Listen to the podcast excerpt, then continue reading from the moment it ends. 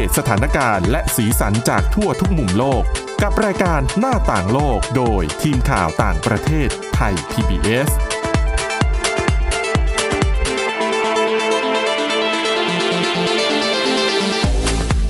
สวัสดีค่ะคุณผู้ฟังค่ะต้อนรับเข้าสู่รายการหน้าต่างโลกค่ะวันนี้เรากลับมาพบกันอีกครั้งในบรรยากาศที่ถือว่าน่าตื่นเต้นแล้วก็คึกคักมากนะคะสำหรับในช่วงนี้เพราะว่า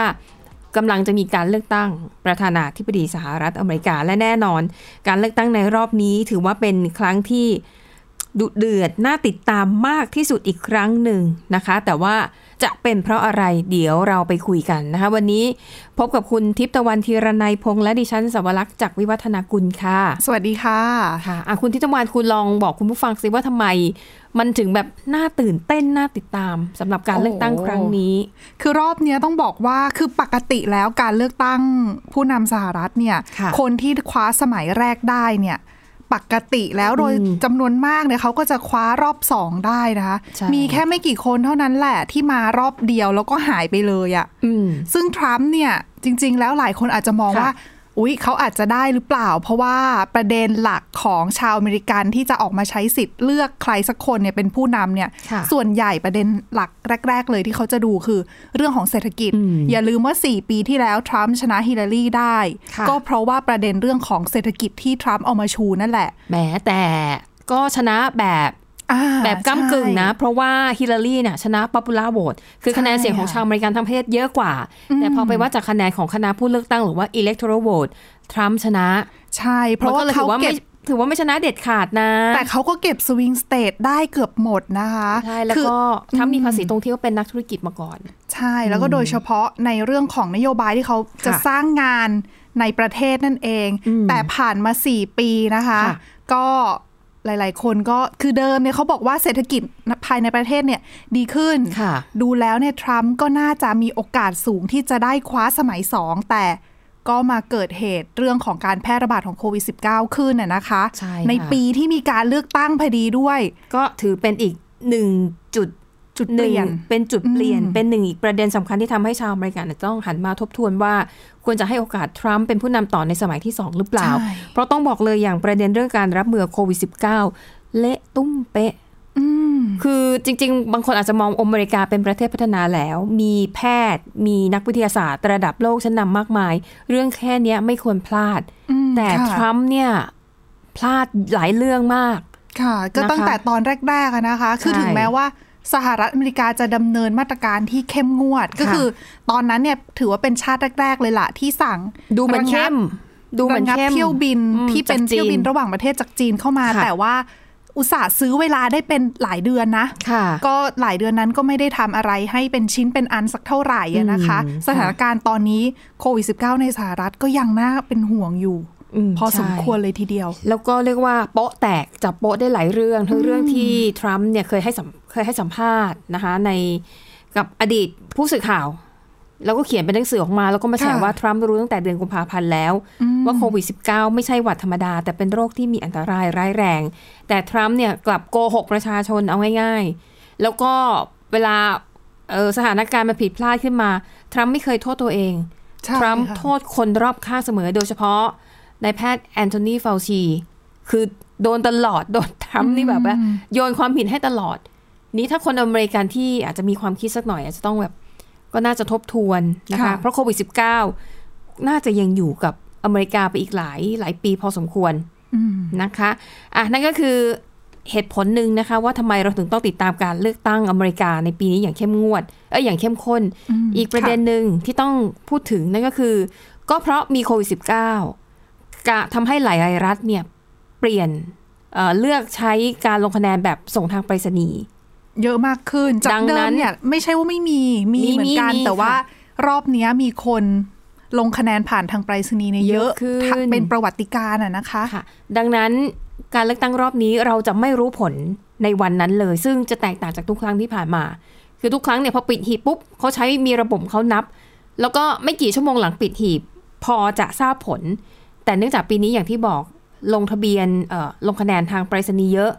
ดังนั้นกว่าเขาจะไปเปิดหีบทั้งหมดมันก็จะมีข้อกำหนดกฎเกณฑ์อะไรอีกมากมายใช่ไหมแต่จริงบางรัฐเนี่ยเขาก็เริ่มที่จะทำการนับนับมาเรื่อยๆนะคะแต่ว่าหลายๆคนคือผู้เชี่ยวชาญหลายๆคนมองว่าเราน่าจะยังไม่รู้ในวันเลือกตั้งหรอกว่าใครเป็นผู้ชนะมีโอกาสสูงทีเดียวเพราะว่าแต่ละรัฐเนี่ยกฎเกณฑ์ในการนับคะแนนที่มาทางไปรษณีย์ก็ไม่เหมือนกันอย่างที่คุณทิตวรรณบอกบางรัฐเนี่ยเริ่มนับไปแล้วแต่บางรัฐบอกว่าปิดหีบก่อนแล้วถึงจะเปิดมานับฉันก็จะแบบใช้เวลาเยอะนะคะอันนี้ก็คือสิ่งที่น่าติดตามสำหรับการเลือกตั้งในครั้งนี้ค่ะอ่ะดังนั้นเพื่อเป็นการให้ข้อมูลกับคุณผู้ฟังนะคะเดี๋ยวเราจะไปทำความรู้จักไปเล่าประวัติของผู้สมัครทั้งสองคนอย่างทรัมป์เนี่ยจะพูดน้อยหน่อยเพราะว่าเขาเป็นมาแล้วสี่สมัยค่ะคุณผู้ฟังก็น่าจะแบบสี่ปีหนึ่งสมัยสี่ปีหนึ่งสมัยนะคะแล้วก็ประวัติของโจไบเดนนะคะโจไบเดนก็เคยเป็นอดีตรองประธานาธิบดีมาแล้วสองสมัยในยุค ของบารักโอบามาค่ะแต่ว่ารอบนี้จะได้ก้าวขึ้นมาเป็นประธานาธิบดีหรือไม่น่าติดตามค่ะอ่ะดังนั้นเราไปดูประวัติของโจไบเดนกันก่อนโจไบเดนตอนนี้อายุเจ็ดสิบเจ็ดปีถ้าเขาชนะเลือกตั้งโอ้เขาจะสร้างประวัติศาสตร์เป็นประธานาธิบดีที่อายุมากที่สุดในวันรับตำแหน่งก็คือคือวันเกิดเขายี่สิบ ยี่สิบพฤศจิกายนยี่สิบพฤศจิกายนอ๋ออย่างนั้นก็หลังวันเลือกตั้งเจ็ดสิบแปดสิใช่วันที่เขารับแต่งคือยี่สิบมกราคมจะอายุเจ็ดสิบแปดปีอืมจะเป็นประธานาธิบดีแล้วอยู่อายุสี่ปีแปดสิบกว่านะ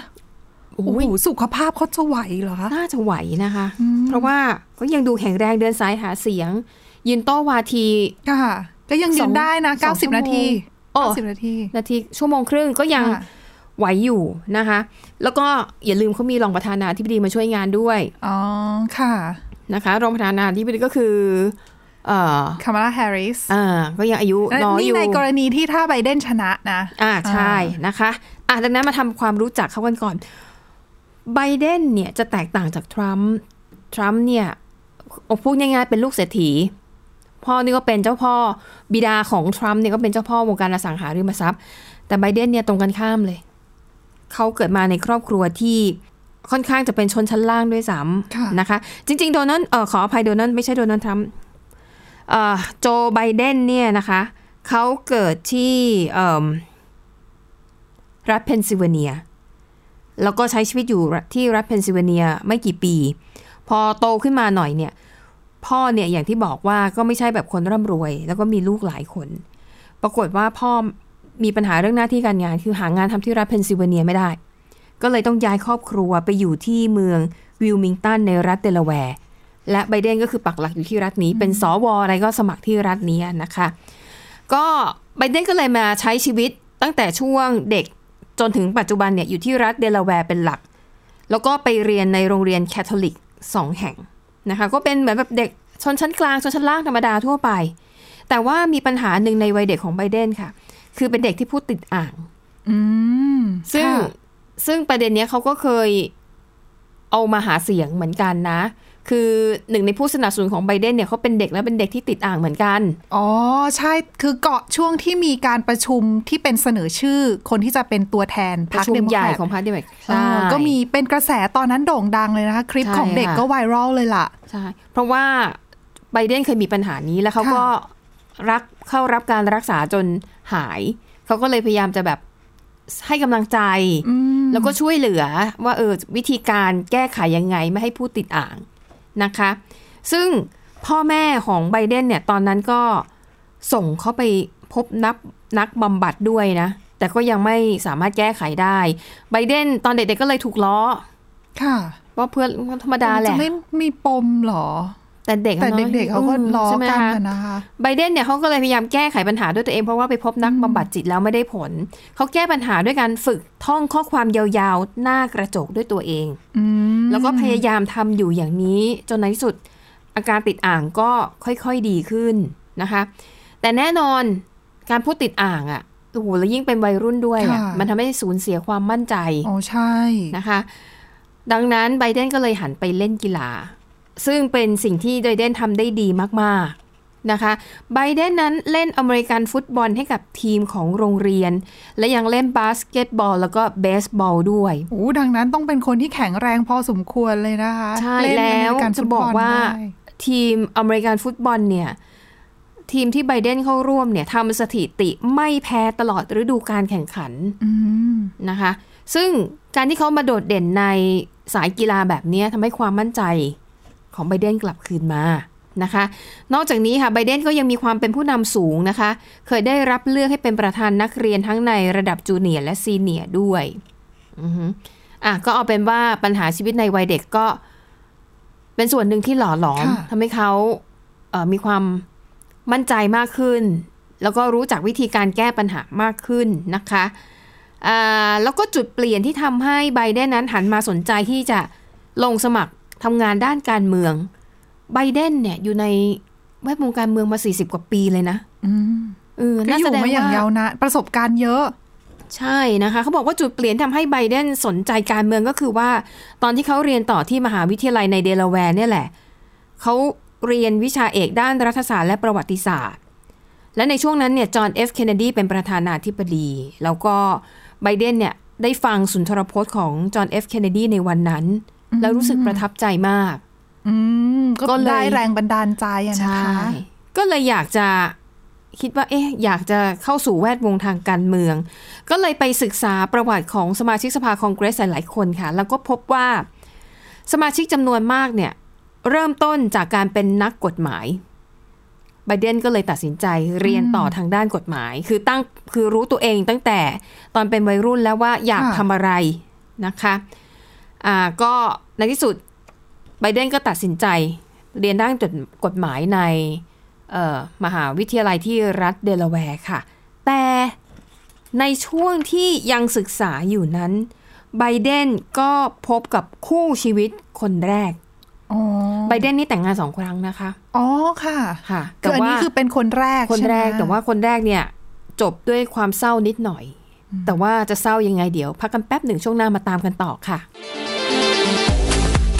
หน้าต่างโลกโดยทีมข่าวต่างประเทศไทย พี บี เอส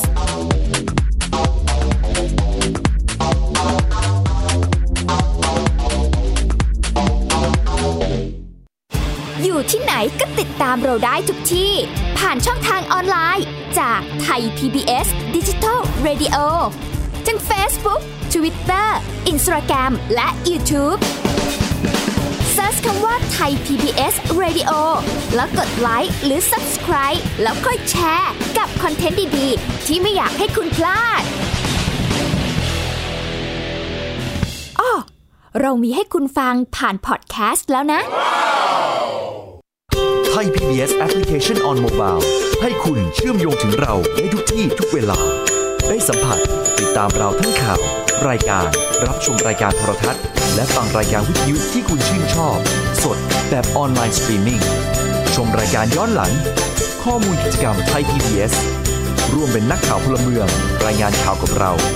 และอีกหลากหลายฟังก์ชันให้คุณดาวน์โหลดได้ฟรีทุกระบบปฏิบัติการติดตามข้อมูลเพิ่มเติมได้ที่ ดับเบิลยู ดับเบิลยู ดับเบิลยู ดอท ไทย พี บี เอส ดอท โอ อาร์ ดอท ที เอช สแลช ดิจิทัล มีเดียเพราะวิทยาศาสตร์อยู่รอบตัวเรามีเรื่องราวให้ค้นหาอีกมากมายเทคโนโลยีใหม่ๆเกิดขึ้นรวดเร็วทำให้เราต้องก้าวตามให้ทันอัปเดตเรื่องราวทางวิทยาศาสตร์เทคโนโลยีและนวัตกรรมที่จะทำให้คุณทันโลกกับรายการ Science แอนด์ Tech ทุกวันจันทร์ถึงวันศุกร์ทาง Thai พี บี เอส Radio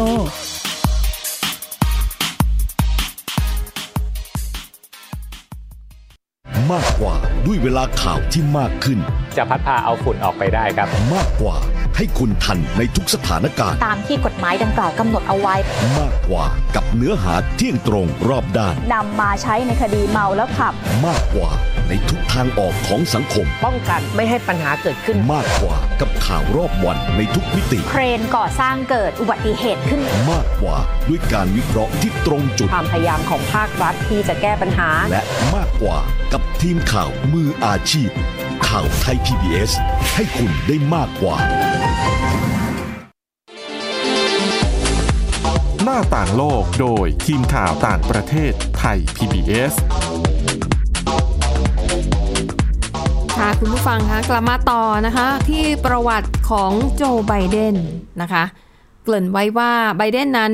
พบกับคู่ชีวิตคนแรกนะคะในระหว่างที่ตัวของเขาเนี่ยศึกษาอยู่ที่มหาวิทยาลัยเดลาแวร์นะคะศึกษาทางด้านกฎหมายค่ะก็คือมีอยู่หนหนึ่งนะคะไบเดนเนี่ยเขาได้เดินทางไปพักผ่อนต่างเมืองแต่อยู่ในรัฐเดียวกันแหละแล้วก็ช่วงที่เดินทางไปพักผ่อนต่างเมืองนี่เองค่ะเขาได้พบกับ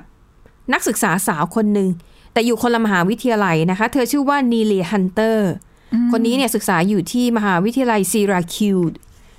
ทั้งคู่ก็เลยคบกันตั้งแต่นั้นเป็นต้นมานะคะจนกระทั่งไบเดนเนี่ยเรียนจบกฎหมายที่มหาวิทยาลัยดังกล่าวนะคะทั้งคู่ก็เลยแต่งงานกันนะคะในปลายเดือนสิงหาคมปีหนึ่งเก้าหกหกนั่นคือภรรยาคนแรกนะคะแต่ชีวิตครั้งแรกเนี่ยชีวิตแต่งงานครั้งแรกเนี่ยจบลงด้วยโศกนาฏกรรมเพราะว่า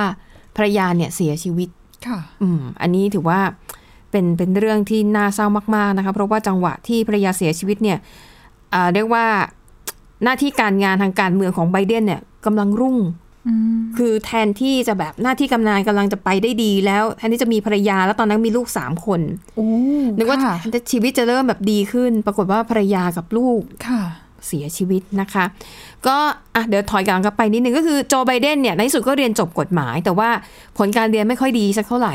นะคะแล้วก็เริ่มทำงานในสำนักงานกฎหมายเอกชนก่อนนะคะแล้วก็ทำงานให้กับสำนักทนายความของรัฐที่ว่าความให้กับผู้ที่ยากไร้นะคะแล้วก็ไบเดนเนี่ยก็ค่อยๆไต่เต้านะคะทำงานการเมืองเริ่มต้นจากระดับท้องถิ่น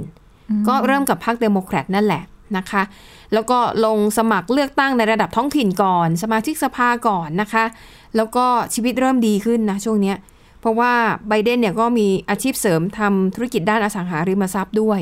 ทำสำนักงานกฎหมายของตัวเองด้วยนะคะในช่วงระหว่างนั้นเนี่ยไบเดนก็มีลูกสามคน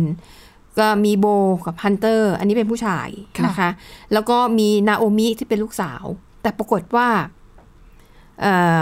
ในช่วงที่ไบเดนอายุประมาณสามสิบปีเขาลงสมัครชิงตำแหน่งสมาชิกวุฒิสภาหรือสวของรัฐเดลาแวร์ในเดือนพฤศจิกายนปีหนึ่งเก้าเจ็ดสองแล้วชนะ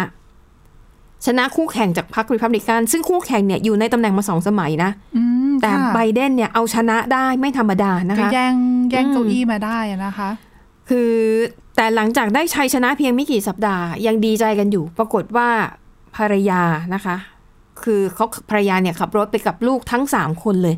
แล้วประสบประสบอุบัติเหตุทางรถยนต์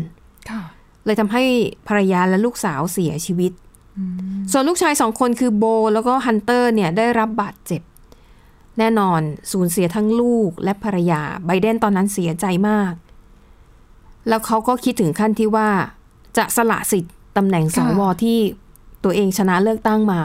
เพื่อที่จะไปทำหน้าที่คุณพ่อเลี้ยงเดี่ยวเลี้ยงลูกทั้งสองคนนะคะแต่ว่าในที่สุดนะคะไบเดนก็ถูกโน้มน้าวจนก็ตัดสินใจว่าก็ทำหน้าที่สวไปนะคะแล้วก็ทำหน้าที่ดูแลลูกด้วยเป็นคุณพ่อเลี้ยงเดี่ยวด้วยใช่นะคะก็ปรากฏว่าไบเดนเนี่ยก็เป็นพ่อม่ายอยู่ประมาณเอ่อสามปีจนกระทั่งมาพบกับภรรยาคนที่สองนะคะเธอชื่อว่าจิลเทรซี่เจคอบค่ะเป็นคุณครูนะคะอ่ะก็แต่งงานกับภรรยาคนนี้แล้วก็มีลูกสาวด้วยกันเพิ่มอีกหนึ่งคนชื่อว่าแอชลีย์นะคะอ่ะนั่นก็คือชีวิตครอบครัวของไบเดนดิฉันเนี่ยก็เพิ่งเข้าใจมาไม่นานเนี่ยแหละว่าเออชีวิตของไบเดนนี่ก็ผ่านอะไรมาเยอะเหมือนกันเนาะใช่ก่อนจะมาอยู่จุดนี้นะคะแล้วซึ่งซึ่งจุดนี้แตกต่างจากทรัมป์ทรัมป์เนี่ยแต่งงานกี่รอบก็ไม่รู้แต่ว่าเป็นการสามรอบได้ไหมคะแต่คือเป็นการแต่งแล้วก็หย่าแต่งแล้วก็หย่าอะไรอย่างเงี้ยคือแตกแตกต่างจากโจไบเดนที่ดูเป็นแบบค่อนข้างจะอนุรักษ์นิยมเนาะค่อนข้างแล้วก็เส้นทางชีวิตเขาคือเส้นทางทางการเมืองก็คือเป็นการเติบโตในลักษณะที่คือเล่นมาตั้งแต่แบบการเมืองท้องถิ่นแล้วก็ค่อยมาเป็นระดับชาติก็คือเรียกว่าเป็นเส้นทางการเมืองที่นักการเมืองหลายๆคนเดินมาสายนี้เพียงแต่ว่าถ้าเทียบกับทรัมป์แล้วโอ้โหคนละเรื่องกันเลยนะทรัมป์นี่หวือหวามากนะคะอ่ะค่ะไบเดนนะคะทำหน้าที่สวของรัฐเดลาแวร์นานถึงสามสิบหกปียาวนานมากและในระหว่างนั้นเนี่ยก็ยังดำรงตำแหน่งสำคัญในคณะกรรมาธิการหลายชุดนะคะทั้งคณะกรรมการยุติธรรมอะไรแบบนี้แล้วก็ จะมีบทบาทสำคัญในหลายเรื่องคือผลงานของไบเดนเยอะมากนะคะยกตัวอย่างละกันเช่นผลักดันกฎหมายป้องกันความรุนแรงต่อสตรีแล้วก็ยังมีประสบการณ์ด้านนโยบายต่างประเทศมากมายเลยนะคะทั้งประเด็นก่อการร้ายทั้งยุโรปหลังสงครามเย็นแล้วก็ดูกระทั่งนโยบายต่างประเทศของภูมิภาคตะวันออกกลางแล้วก็เอเชียตะวันออกเฉียงใต้ด้วยซึ่งจุดนี้แหละดิฉันคิดว่าเป็นสาเหตุทำให้ตัวโอบามาตอนนั้นเลือกโจไบเดนมาเป็นรองประธานาธิบดีเพราะว่ามาเสริมในส่วนของนโยบายต่างประเทศที่โอบามาอาจจะอ่อนกว่าเพราะตอนนั้นโอบามาถือว่าเป็นนักการเมืองอายุยังไม่มากถือว่าอ่อนประสบการณ์นั้นได้ไบเดนเข้ามาก็เสริมกันได้เสริมกันและกันได้อย่างดีเลยนะคะแล้วก็ไบเดนนะคะหลังจากนั้นเนี่ยก็เริ่มลงชิงสมัครเป็นตัวแทนพรรคเดโมแครตเพื่อจะ เอ่อ เลือกตั้งประธานาธิบดีสหรัฐคือไบเดนพยายามหลายรอบมากนะมีทั้งแบบเข้าเข้าใกล้เป้าหมายบ้าง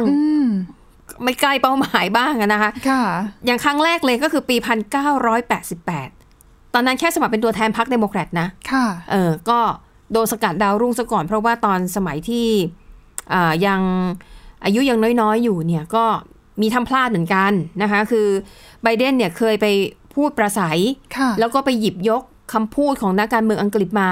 แล้วก็พูดแต่คือไม่ได้ให้เครดิตว่าคำพูดเนี้ยเป็นของใครเออแล้วก็พูดไปทำให้คนเข้าใจว่าเขาคิดคำพูดประโยคนี้ขึ้นมาเองมันก็เลยเป็นจุดอ่อนนะคะที่ทำให้ไบเดนถูกโจมตีในตอนนั้นแล้วคนก็ขุดไปถึงตอนเป็นนักศึกษาที่เขาทำวิทยานิพนธ์น่ะทำรายงานก็ไปคือคือไบเดนเนี่ยอ้างว่าเขาไม่เข้าใจวิธีการในการเขียนรายงานว่าเวลาการอ้างอิงเนี่ยมันจะต้องแบบคือนั่นเป็นข้ออ้างของไบเดนนะแต่เรื่องคือฝั่งตะวันตกเรื่องของการอ้างอิงใช่สำคัญสำคัญมากนะคะเรื่องลิขสิทธิ์ต่างๆอะไรพวกนี้ใช่ซึ่งอ่ะอันนี้ก็ถือว่าเป็นความผิดพลาดจริงๆของไบเดนก็เลยทำให้ในปีหนึ่งเก้าแปดแปดก็เลยถอนตัวนะคะอ่าแล้วก็หลังจากนั้นเนี่ยก็ผ่านไปหลายปีเหมือนกันกว่าที่ไบเดนจะกระโดดกลับเข้ามาสู่การเล่นการเมืองในระดับชาตินะคะอย่างปีสองพันแปดเนี่ยเขาก็เคยพยายามนะชิงตำแหน่งตัวแทนพรรคอีกครั้งอืมแต่ตอนนั้นก็แพ้โอบามาไปนะคู่แข่งแต่ละคนนี่แบบสายแข่งทั้งนั้นน่ะค่ะโอบามาหนึ่งฮิลลารีคลินตันหนึ่งอ๋อใช่แล้วก็มีจอห์นเอชเวิร์ดนะคะไม่รู้จะจำกันได้หรือเปล่าสิบสิบสองปีแล้วนานมากค่ะก็เอาเป็นว่าตอนนั้นนะคู่แข่งเนี่ยสายแข่งทั้งนั้นนะคะไบเดนก็โอเคก็สู้ไม่ไหวก็เลยถอนตัวจากการเป็นผู้สมัครแต่ปีสองพันแปดโอบามาเนี่ยได้เป็นตัวแทนพรรคเดโมแครตแล้วเขาเลือกไบเดน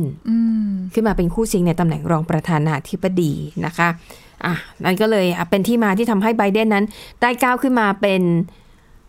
รองประธานาธิบดีของอเมริกาแล้วเป็นถึงสองสมัยด้วยกันนะคะ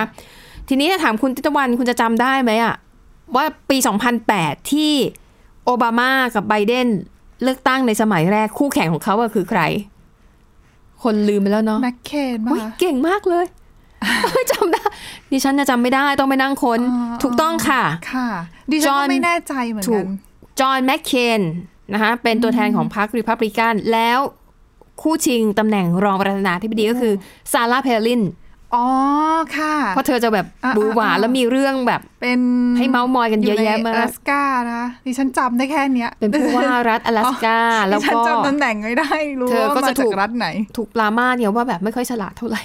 แล้วก็พูดให้ข้อมูลอะไรผิดผิดผิดอยู่เรื่อยๆอะไรอย่างเงี้ยนะคะอ่ะแล้วการเลือกตั้งครั้งต่อมาในปีสองพันสิบสองที่โอบามาคู่กับไบเดนอีกรอบหนึ่งนะคะตอนนั้นเนี่ยเขาแข่งกับมิตรอมนีจากพรรครีพับลิกันนะคะกับซึ่งมิตรอมนีเนี่ยจับคู่กับพอลไรอันนะคะเป็นหนุ่มหล่อหน้าตาดีทั้งคู่แต่ก็แพ้ไปนะคะอ่ะอันนี้ก็คือเรื่องราวชีวิตของไบเดนส่วนหนึ่งแต่จริงๆแล้วยังไม่จบนะคะยังอยากจะเล่าต่ออีกหน่อยว่าหลังจากที่ได้ขึ้นมาทำหน้าที่รองประธานาธิบดีแล้วเนี่ยไบเดนถือว่ามีบทบาทและมีอิทธิพลต่อการตัดสินใจของโอบามามากพอสมควรแต่จะเป็นในแง่มุมไหนบ้างเดี๋ยวเรามาติดตามกันต่อในตอนหน้าวันนี้หมดเวลาแล้วค่ะเราสองคนพร้อมด้วยทีมงานลาไปก่อนสวัสดีค่ะสวัสดีค่ะ Thai พี บี เอส Podcast View the World via The Voice